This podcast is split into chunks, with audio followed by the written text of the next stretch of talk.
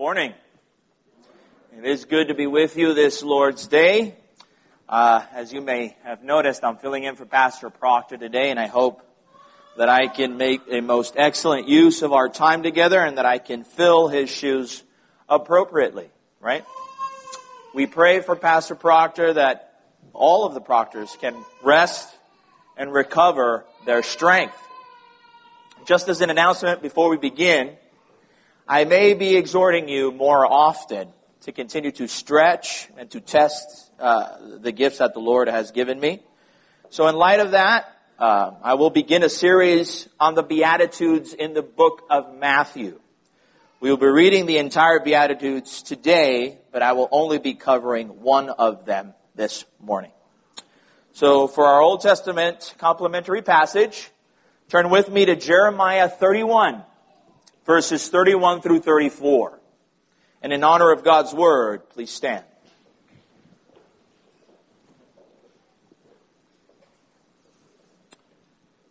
Behold, the days are coming, declares the Lord, when I will make a new covenant with the house of Israel and the house of Judah, not like the covenant that I made with their fathers. On the day when I took them by the hand to bring them out of the land of Egypt, my covenant that they broke, though I was their husband, declares the Lord. For this is the covenant that I will make with the house of Israel after those days, declares the Lord. I will put my law within them, and I will write on their, I will write it on their hearts, and I will be their God, and they shall be my people. And no longer shall each one teach his neighbor and each his brother, saying, Know the Lord, for they shall know me. From the least of them to the greatest, declares the Lord. For I will forgive their iniquity, and I will remember their sin no more. Amen. Now turn with me to Matthew chapter 5, verses 1 through 10. Matthew 5, chapter, Matthew chapter 5, verses 1 through 10 seeing the crowds, he went up the mountain. And when he sat down, his disciples came to him. And he opened his mouth and taught them, saying, Blessed are the poor in spirit, for theirs is the kingdom of heaven. Blessed are those who mourn, for they shall be comforted. Blessed are the meek, for they shall inherit the earth. Blessed are those who hunger and thirst for righteousness, for they shall be satisfied. Blessed are the merciful, for they shall receive mercy. Blessed are the pure in heart, for they shall see God. Blessed are the peacemakers, for they shall be called sons of God. Blessed are those who are persecuted for righteousness' sake, for theirs is the kingdom of heaven. Let us pray. Lord, it has come the time where your word and only your word is preached.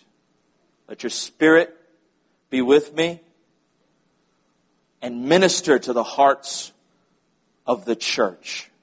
Forgive me of my sin and only your word be preached at this time. In Christ's name we pray. Amen. You may be seated. One of the most memorable experience, experiences growing up in Puerto Rico is visiting its natural resources. It's visiting the rivers, the beaches, and the rainforests. One of its greatest places to visit is a rainforest on the northeast part of the island. It's called El Yunque. It's got mountain peaks that almost scrape the sky. It's loaded with rivers and trails to really get a full experience of the island.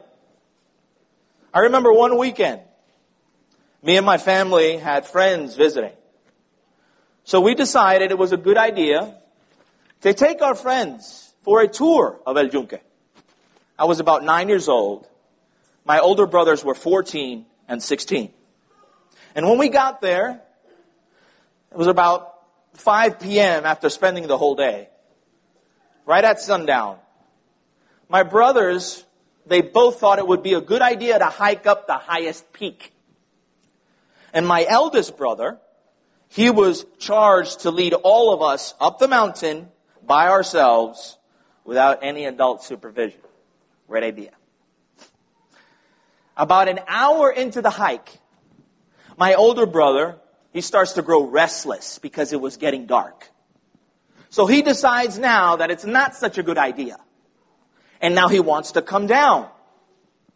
But my other brother, he wanting to reach the top, he thought it was a great idea to pick a fight with my older brother about it.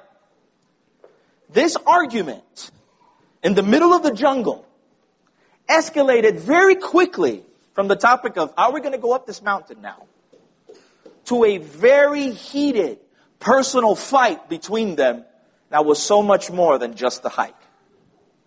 See, my eldest brother, he got his pride hurt. He got called out on some things. And instead of confessing his shortcomings and showing some humility, he doubled down on his perceived authority. He tried to force in obedience without any real earned respect. My other brother, he doubled down on his pride and he saw an opportunity to shame and humiliate my older brother. See, because he was the cool one. He was always looking to challenge authority. He was always the one that wanted to live on the wild side. So they both went on their own paths. My elder brother, set in his ways, not wanting to change, barking out orders because he should be followed. He went down the mountain. And he went down thinking that he was the unsung hero. My other brother, also set in his ways, he decided to reach the top. And he was feeling as cool as ever, while disregarding all sound reasoning. He also thought he was the unsung hero. Long story short, we all ended up lost. All of us scared for our lives in the middle of a dark jungle. And by the grace of God, we were finally rescued by park rangers. Pride, autonomy, division, all natural leanings we all know very well. And they often present themselves with these two archetypes. The older brother, prone to cling to tradition a little too hard, who refuses to change, and also the cool, hip younger brother. A little too trigger happy, right? Challenging authority at every corner, pushing change a little too hard. And it is also often the case that both of those archetypes speak past each other, falling prey to pride, and ultimately leading to an unreconcilable split. How many of us have seen this unfold in our lives? How many of us have been one of these two roles? I would say that this is one of the main reasons we have so many Protestant denominations. Pride has a way of ensnaring us all with an illusion of an unearned greatness at our fingertips. An entitlement of glory and honor, while in reality all we're doing is being insubordinate creatures. It is because of pride we're always the hero in our heads. While in reality, all we're doing is being loose-tongued sinners who lack self-control. Pride and autonomy are at the very heart of the demise of the individual, at the heart of the households, the demise of churches, the demise of nations and kingdoms. One of the most difficult things of being a pastor, and I'm speaking as a pastor's kid for the first half of my life, and now as an elder, is getting your people to be of one mind. to get an entire congregation to move as one, to put away their personal pet peeves, their particular way of doing things for the sake of the group and the task at hand. And while putting aside one's particular way of doing things, it sounds like a simple enough thing, right? I'm sure we're all very well aware just how complicated sinners can be. So much so that the Lord's high priestly prayer in John 17 is precisely about us being one as He is one with the Father. Think about it. Right before the crucifixion, what was pressing on the heart of our King was that we all be one. And that we all be one in the world, not out of it. But how can we? How can we be one? What is it that can unite us? What virtues can we all look to and strive toward so we might build a kingdom that is everlasting? If we think about it, what's at the core of the human experience is a sustainable community. And this is what we're all trying to maintain day by day. If we think about how we order our households, how we disciple our children, it is all with the aim of sustaining and multiplying the family community. This mechanism is the same for the church. This is also the same for the nations. A sustainable kingdom is achieved with unifying ideals. But the kind of ideals that matters because not all of them lead to life. The kind of ideals matter because as a wicked and sinful people, our cares are always born out of sinful appetites. And sinful appetites they don't share stolen glory with no one. Then who determines the correct ideals if all we strive for is ourselves?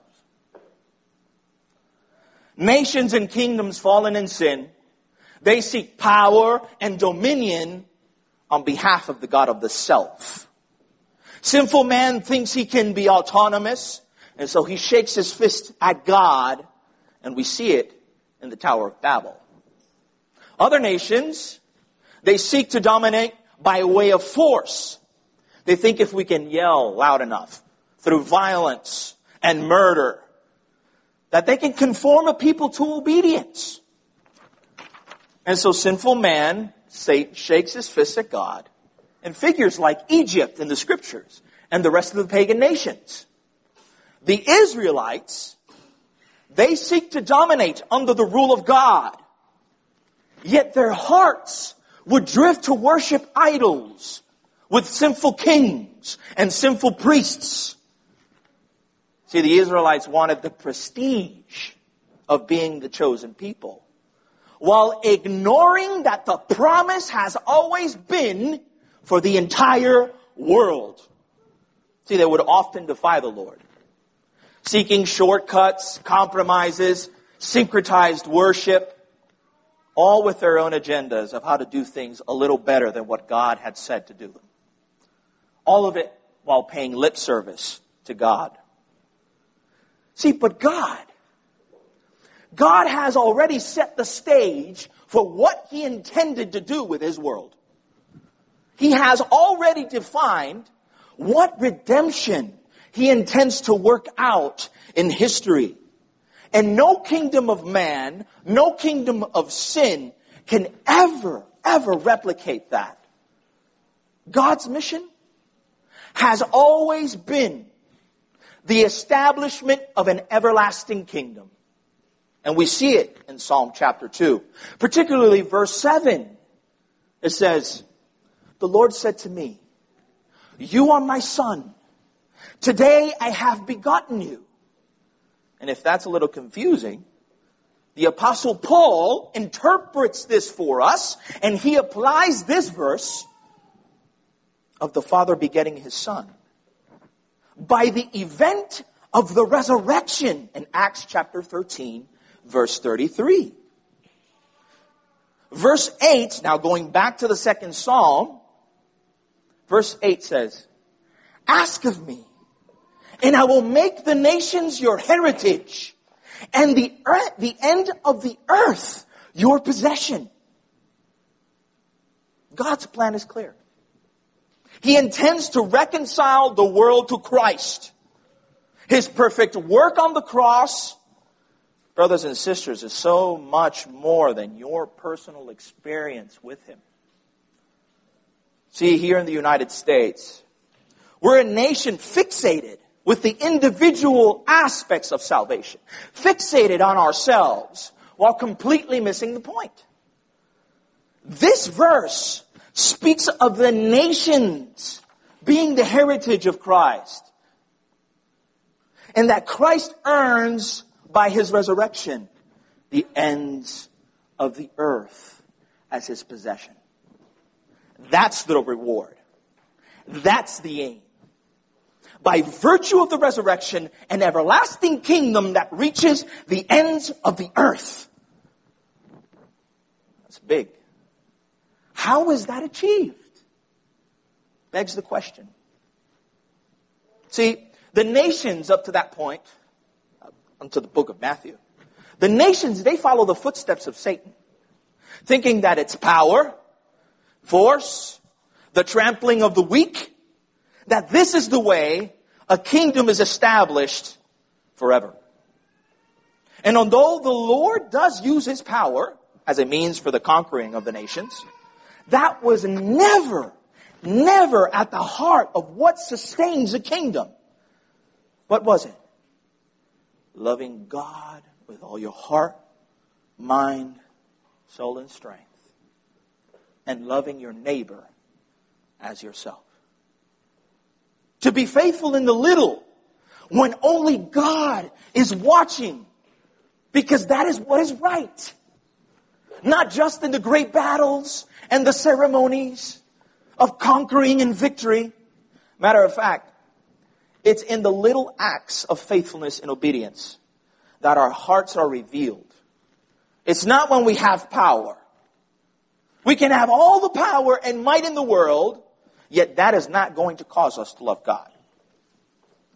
To love His ways. To love the standards of His law and truth. Not just a mere conformity. See, the kingdom must be built from citizens who are united and driven by holy ideals and motivations. The kingdom must be built from the inside of our hearts all the way out to the ends of the earth. Jeremiah 31. He promises that the Lord will make a new covenant with Israel one in which the law will be written in the hearts of the people, creating a virtuous citizen grateful to be under the rule of God, striving to obey and submit to the Lord like a wife submits to her husband. See, because Jeremiah describes how the covenant breaking of Israel is that of an adulterous wife betraying her husband and her house. Yet the Lord will continue to be faithful to his promises of making a bride for himself out of what? All the nations. That all will know the Lord from the family to the neighbor, not by an external teacher, but by one who will reside within them. That man is not to be ruled by his own autonomy or his perceived autonomy, which is just the belly of his sinful appetites, that he is to be ruled in covenant relationship with God, that his heart of stone might be taken out and be given a heart of flesh that loves and desires to submit to the Lord. A heart that understands their covenantal responsibilities in the house, their covenantal responsibilities as individuals, the covenantal responsibilities as the church, to ultimately send out into the world citizens entirely equipped for every good work. See, the Old Testament ends with this messianic expectation of victory, of majesty, and dominion. And that's how we come to the Gospel of Matthew at the beginning of the Lord's ministry. And before we step into the Beatitudes within the Sermon on the Mount, to really understand what's going on in Matthew chapter 5, to understand just how central this passage is, we have to take a brief look at our Lord's temptation before his ministry in Matthew chapter 4. As we've seen in the Psalms, or in Psalm chapter 2, clearly the mission of God is for Christ to inherit the nations. And in Matthew 4, what happens there? Our Lord is offered the nations by Satan. But much like the temptation of the first Adam, Satan only offers a worthless, cheap, fake glory. One that is to be taken by rebellion rather than earned by loving submission and obedience. If you look closely, brothers and sisters, all of the temptations from Satan are within a, if you want it, just take it. You want that? Take it.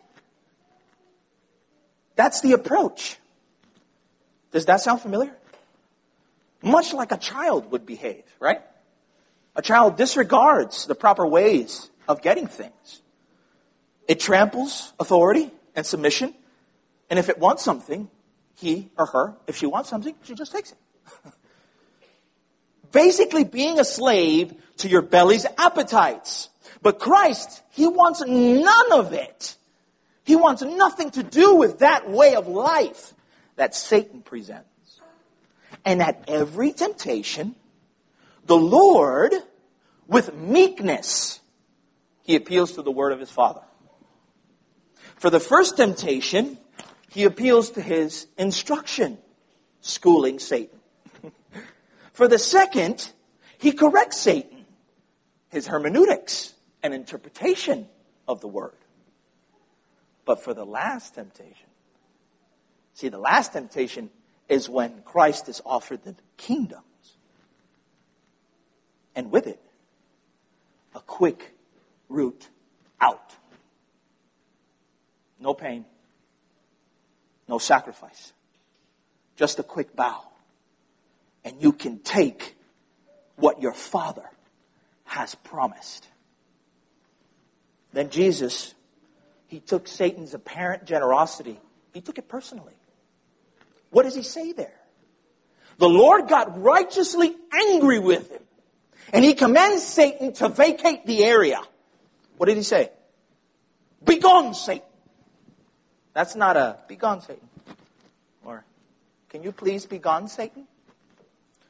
You shall worship the Lord your God, and him only shall you serve.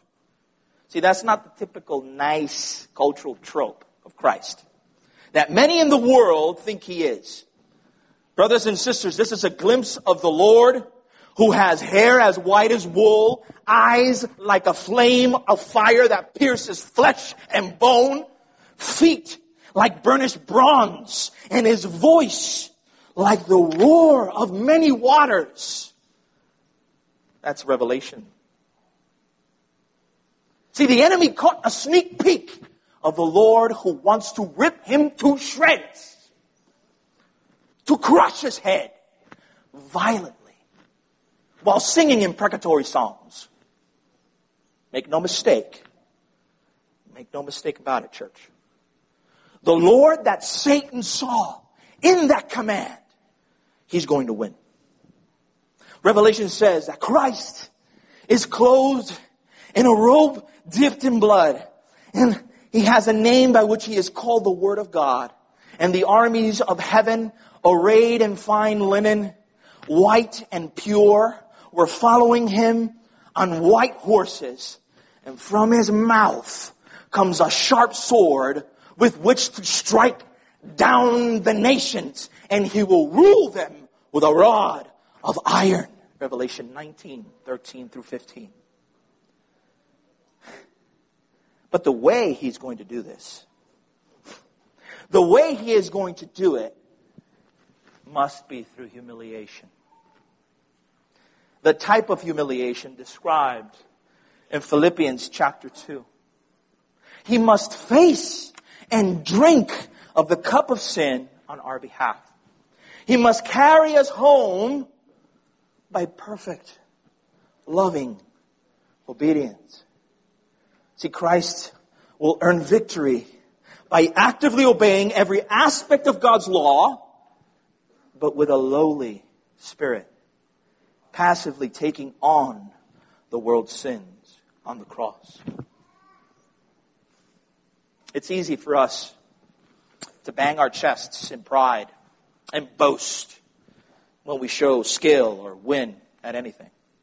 And if you're a fan of sports, whenever somebody wins anything, the last thing you see is humility. It's always some form of self glory. We can't get away from it. It's just the way we are. See, but Christ, Christ is on another level all by himself. And we cling to his humble submission. So our king, he begins his ministry after the temptation with a taste of the pain that is to come. See, the enemy's testing, he sets the world stage with it. It brings the reality of what the price is for creating an everlasting kingdom for creating clean hearts and minds within its citizens. Jesus knows that this will require his life. And so the angels come and comfort him and minister to him at the end of Matthew chapter 4. Our Lord recovers his strength and he begins his ministry, his quest to inherit and through his church rule over and teach all the nations according to Matthew chapter 8 and Matthew chapter 28 and the Great Commission. But Matthew, but Matthew chapter 4 verse 17 says, For that time Jesus began to preach saying, Repent, for the kingdom of heaven is at hand. The Lord chooses his first disciples and he goes throughout Galilee ministering to great crowds, teaching in synagogues, and proclaiming the gospel of the kingdom, healing every disease and every affliction among the people. But while he's doing these great things, there is a more pressing matter he must address. All throughout Scripture, we see great power and wonder. Yet, what is the result of all of this? It's always the same covenant breaking. That no matter how much evidence we see of God's power and authority, the unbelieving heart remains the same. That beyond the miracles, the Lord must begin to deal with the issue of the character of the church. The Lord knows that while healing the sick is a great and powerful sign,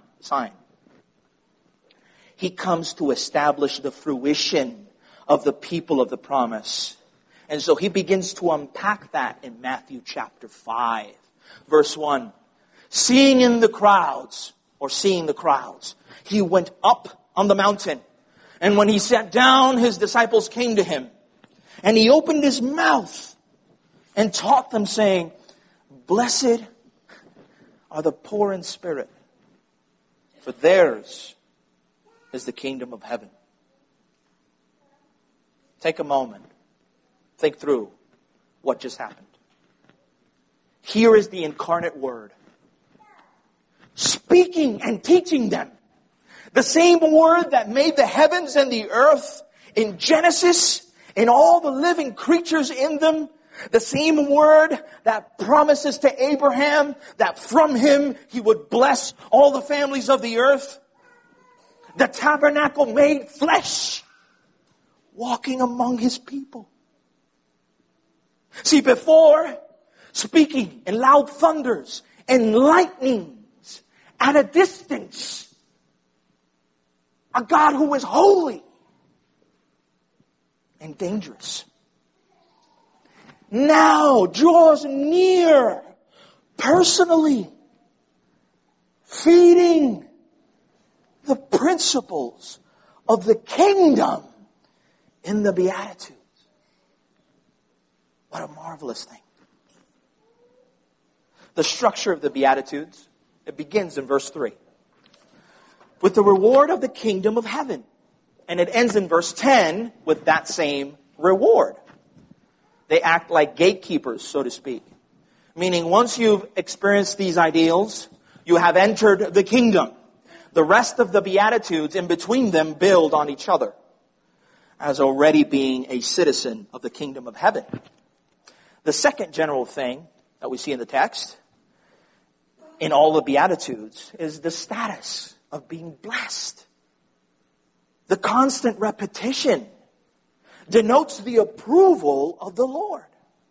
More than just feeling happy or any other emotion. It is a status of approval from God that transcends whatever circumstances you're in. A blessed relationship with the Lord that grants you, sinner, access to the kingdom of heaven. All of the Beatitudes are kingdom ideals that should reign in the lives of its citizens, and what flows out of that state is blessing of life. The effect of the fall is a cursed relationship with God. Now through Christ, a blessed relationship with God. The first beatitude is the gatekeeper. That a sinner left in his sin will never understand. See, the very nature of sin is self-indulgent, self-centered worship. It cares nothing. It cares nothing for the order that God has designed in creation. It hates everything to do with submission, with contentment, with joy under the limits and roles designed by God. Sin always, always wants it all, and it wants it now. Sin is full of itself. Yet the Lord says, Blessed are the poor in spirit, for theirs is the kingdom of heaven. That is at the center of redemption, of experiencing the grace of God a response born out of the reality that we are spiritually bankrupt without God. To be poor in spirit is to be emptied of oneself. To be poor to all that is sinful and self-indulgent in order to be filled in the things pertaining to the Spirit. The things pertaining to the Spirit is a relentless pursuit of the things God cares about. How? Through constant death to your sin. What does that look like? Death to grumbling. Death to being ungrateful. Death to being resentful. Death to being petty. Death to being vengeful, death to being presumptuous, death to virtue signaling. All of those things are fake. They're centered around the God of the self. The Lord's use of poverty is not saying that we must all be monetarily poor. That we must now take vows of poverty to show just how holy we are. That would ironically contradict what Jesus is trying to get at. We know from all of scripture that the Lord blesses in abundance, that Christians are to aim at stewarding resources wisely, and doing so for leaving a legacy. In fact, I believe we need more Christian owned businesses and Christian entrepreneurs. that lead in their fields with excellence and virtue, but it flows from being poor in spirit. Understanding their spiritual bankruptcy and despair outside of Christ. But it is also worth noting that many of our brothers and sisters, they do not have abundant resources. And this is also a guard for their hearts with contentment from the temptations of covetousness and ingratitude, or also the presuming to live, to live beyond the means that God has provided to them, enslaved to debt. They too are called to be poor in spirit. Brothers and sisters, being poor in spirit is foundational. It's a spirit caused virtue in your regeneration. Yet, this is not an unknown concept before the Lord taught it. There's a reason why there's only one liners. Because the scriptures are filled in the Old Testament up to that point. What God is trying to communicate to his people about who they are and who God is. In fact, uh, this is a clear judgment towards the people who had the Word of God, who knew this, and yet chose to be puffed up in spirit. This was a clear stab at the conservative party of that day. The ones who professed belief in sola scriptura, in the inspired word of God. They believed in the resurrection. Brothers and sisters, this was directed at the Pharisees. The ones with right theology that said all the right things, looked the right way. They had the cultural prestige of being an old and known religion as the power and wonder of the Lord was known throughout the nations. Yet they used that influence in the culture to posture a being better than the world, to keep the truth to themselves, rather than seeking to engage and teach the nations to obey God. They scoffed at others and thought richly of themselves. They hated the law while while professing to observe and love it. See, Jesus was ruthless with the Pharisees. He never held back. You want to know what Jesus thought of the Pharisees? Luke 18, verses 10 through 14 says, Two men went up into the temple to pray.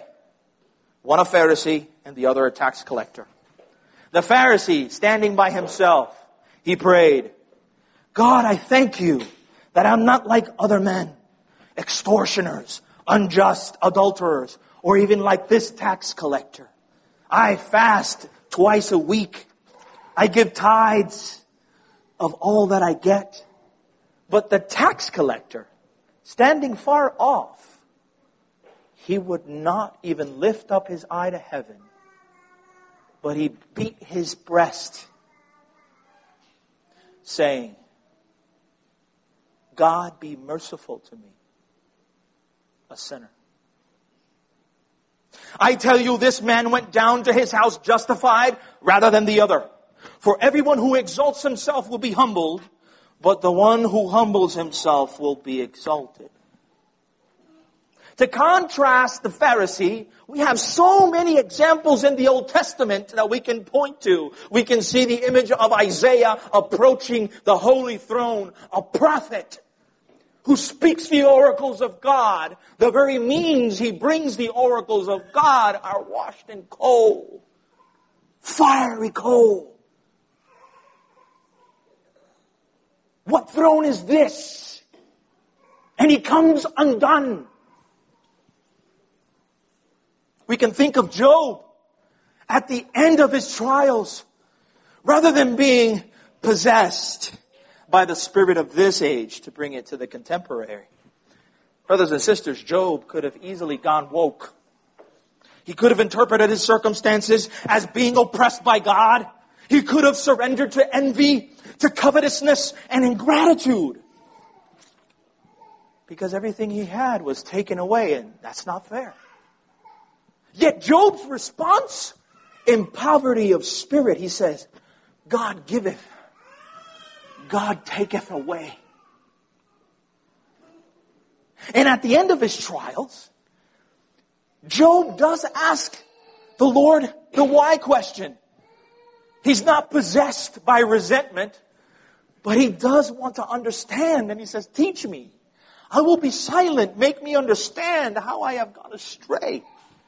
To which the Lord commands him to gird up his loins like a man and answer his questions.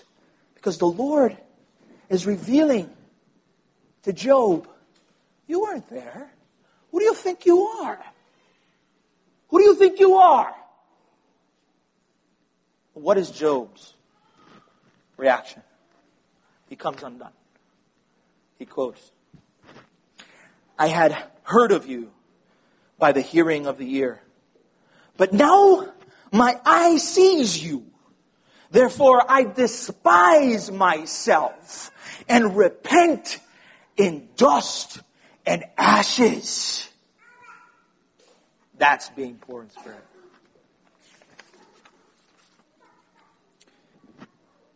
What is the foundation of an everlasting kingdom? What are the principles and ideals that can unite us? Brothers and sisters, it all begins by understanding our spiritual bankruptcy. And this understanding is not of yourselves. It is caused by the Holy Spirit. And that Holy Spirit has been sent by the Father and the Son because Christ won. Not only by his cross, by his resurrection and ascension at the right hand of the Father. Every other fruit of the Spirit, it begins with being poor in spirit. It's the starting point in the character of the citizens of the kingdom of heaven that sets it apart from the rest of the world. From it, our life of service to the church, our true humility, our generosity, and our hospitality, they become a consistent effort by the power of the Holy Spirit to transform the world. Amen. Let's pray.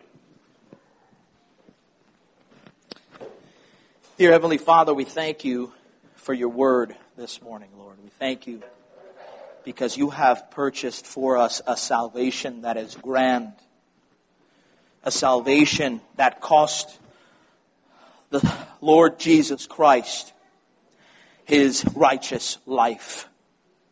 Lord, help us not to look to our failures, but to his success.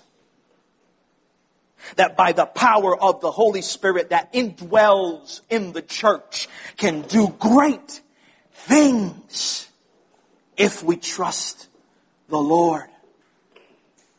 If we truly believe that the Holy Spirit is with us, if we truly believe that He is God, then He is capable of doing wonderful and masterful things.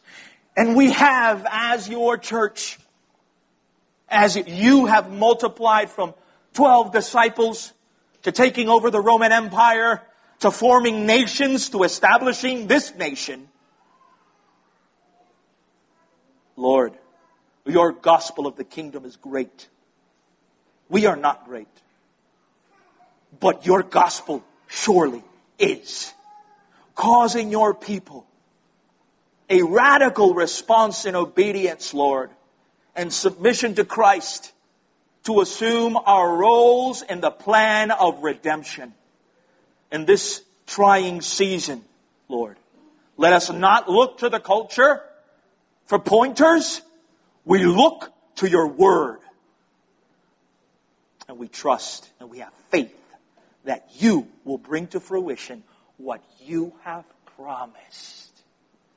Because this is your work. This is your church. We pray all these things in Christ's name. Amen.